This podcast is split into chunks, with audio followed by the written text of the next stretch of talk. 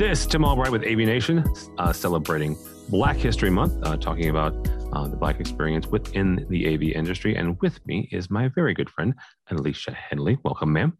What's happening, Tim? Happy to be back. Uh, thank you. Thank you so much. Uh, you know her as Smooth Factor, but she also works for uh, a good buddy of mine, Guy Feiner, over at Access Networks. Um, you, before that, you were uh, an end user, tech manager. Uh, you had a various number of, of, of just different um, entries into the industry. Uh, so, just in general, um, how did you get involved? How did you get into the industry? Yeah, I mean, I, I was in AV all my life and didn't know that I was in AV.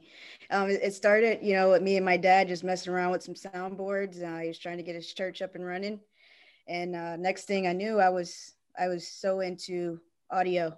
That that was like my first love behind basketball at that time, and uh, kind of just ran with it. He taught me the ropes. He was an audio engineer uh, before he became a pastor within a church.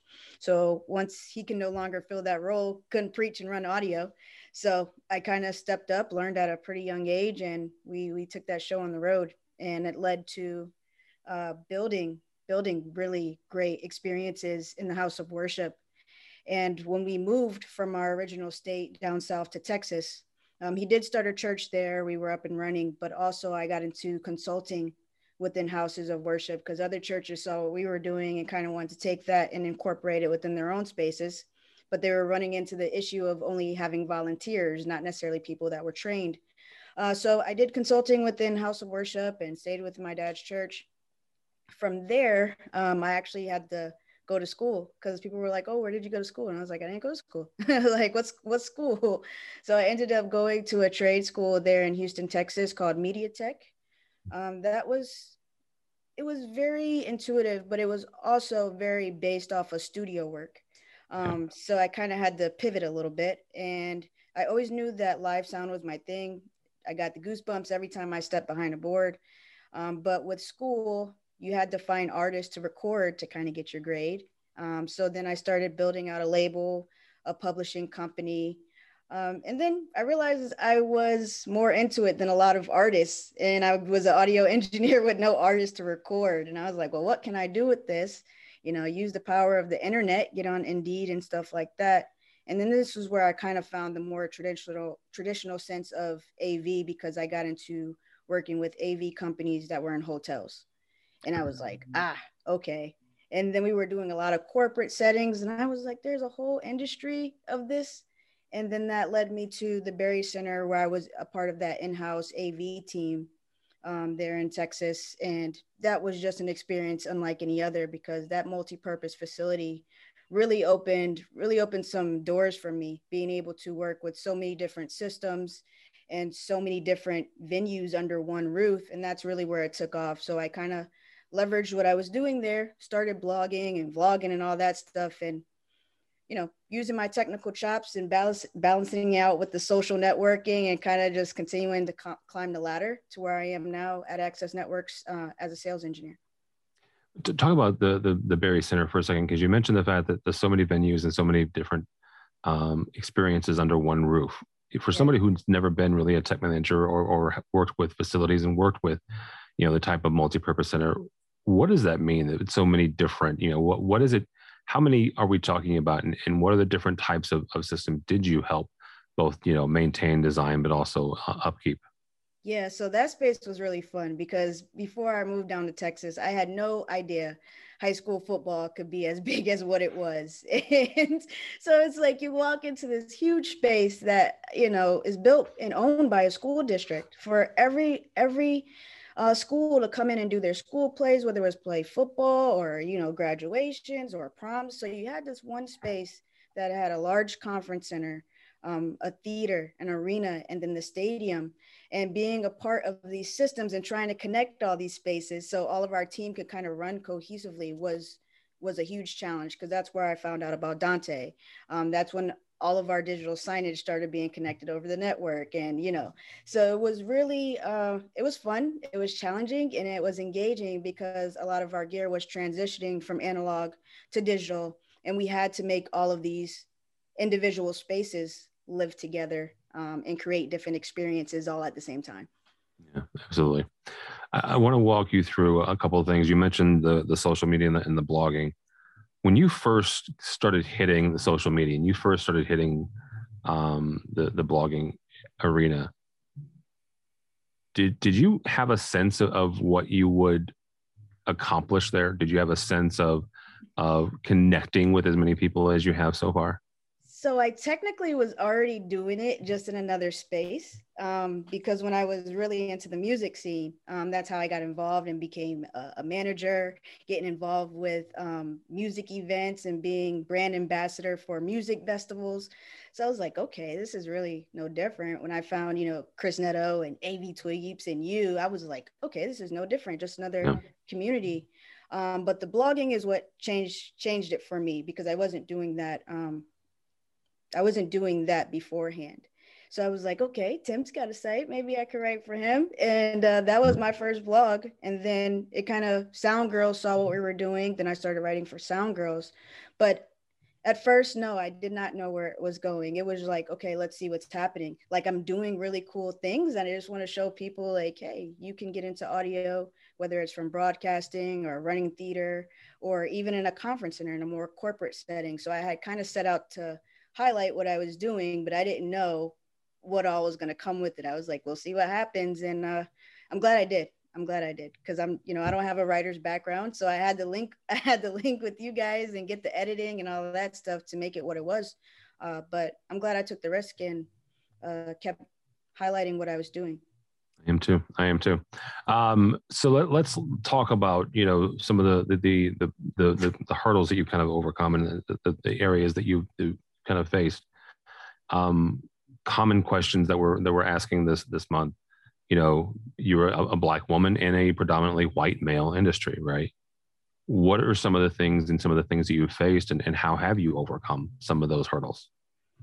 I, I read this question over and over and over again too. I'm not gonna lie to you because I was like, how do I even how do I even answer this, right? Because um, like like we kind of briefly discussed before we hit record, like I used to shy away from these conversations uh, simply because you know I am I'm almost every point of diversity. You know, I, I I'm in a lot of these points of diversity, so I've never um, approached a single one. I've just constantly fought adversity. So I mean, I can tell you stories of me going in and programming a system like from top to bottom, actually installing it and setting it up for an event and not being able to work it because I don't look the part. I had to hand over the system to the white guy, you know, because he he looked the par for that event.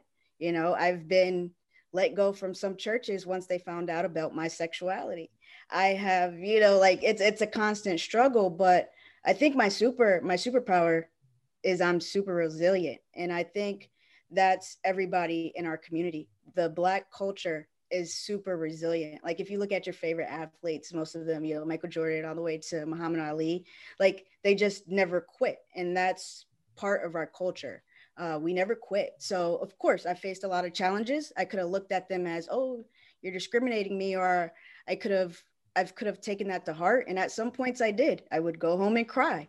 But tomorrow's a new day, and I tweet that quite a lot. Like, new day, new opportunities. Let's start over. Let's go get it. Um, and that's that's always been my my perspective with anything when you're talking with with young people and, and not that you're old by any stretch of the imagination but but you you have been in the industry for a minute so there are people younger than you coming up behind you. What kind of advice do you give them? What, you know when it comes to either whether it's a, a person of color it's a you know lgbt or anybody um, who who is facing um, discrimination you know um, how would you advise them as they enter this industry um, to you know not just to overcome but to but to thrive in this industry for sure you, you can't give up. Yeah it's okay to be hurt. It's it's okay to be upset because i find myself being angry and that's and that's why i don't have these conversations right? Because i i've had a hard time over the years controlling my anger or my emotions and i always find myself trying not to be that that angry black woman or you know stereotype that comes with that. So i always tell people to check check your emotions at the door. Like things are going to happen. Our world has improved, but not that much. Uh, so be ready to face it. be ready to go home, check yourself, and come back and prove your, t- your yourself ten times better, right? Yeah, I had to go in and set everything up and hand it over to somebody who looked the part, but eventually they tell on themselves. Like he didn't he didn't have my experience. He he didn't know how to operate it once it was set up. So it's like you're constantly trying to prove yourself but don't look at it that way. Look at you bettering yourself and just keep going. Like stay resilient stay gritty and just keep scrapping because um, there are tims there you know there's a, there's a tim out there that'll give you an opportunity to do something that'll change your life. As we wrap up here, uh, I mentioned the fact that you are not that old, so you've got a number of years ahead of you before you retire. But when you do, uh, when Alesia Hendley uh, hangs it up, and you look back on your career and you look back on the industry, what do you want to see have changed uh, in the industry, and how do you, and what hand do you want to have in it?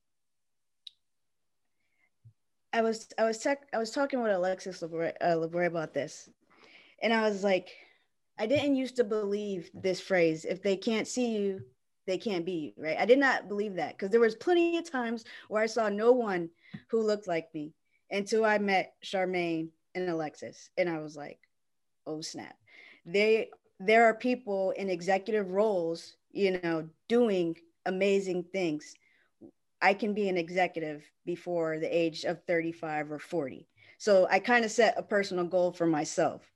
But um, in the bigger scope of things, I just want to be, I just want to inspire, right? Somebody sees me on this podcast and they look like me, then boom, I've I've done my job. I've I've accomplished something here on earth and I really just want to inspire. It's and show other people that you can do it because audio put me in the game but audio was just like a foot in the door. There's so many other things that you can follow behind audio. And it's kind of like the more you know, the more you grow. So I just want to be an example and show people that you don't have to be in a studio. Um, you don't have to be in TV. You don't have to be in corporate. Just follow whatever your dream is and and let's keep going. I just want to inspire. All right. Before I let you go, uh, if you follow Alesia Hendley, and you should on social media, uh, at least once a day, she will you she will make the comment of you have to rise and grind. Let's go. Um, if someone has not, if they've followed you but don't know exactly what that means, I'm going to give you the time right here to explain rise and grind.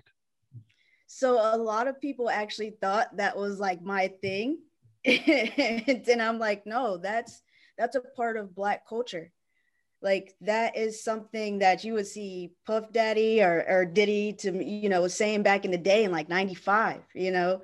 And then mr john he dropped his you know he dropped his book rise and grind. Like that is legit a part of the culture. It's not necessarily doing something that you don't want to do but it's the fact that you get up every day and you take one step closer to where you ultimately want to be so that's that's what I that's what I get up and do every day. If I could just do one single thing each day that gets me closer to a goal, then I'm good. So that's really what rise and grind means to me. I used to be one of those people that was like team no sleep and that wasn't working. So I had to, I was like, yo, let's just get up and get to it and and make it happen. So that's what rise and grind is all about. I didn't create that. It was just something that I personally was tweeting every day to motivate myself and then people were like you know catching on to it and i was like okay this is helping other people so let's just keep the ball rolling. Because it's it's never about us. Everything is about people whether you're in sales technology it, you know it's all about people. So rise and grind.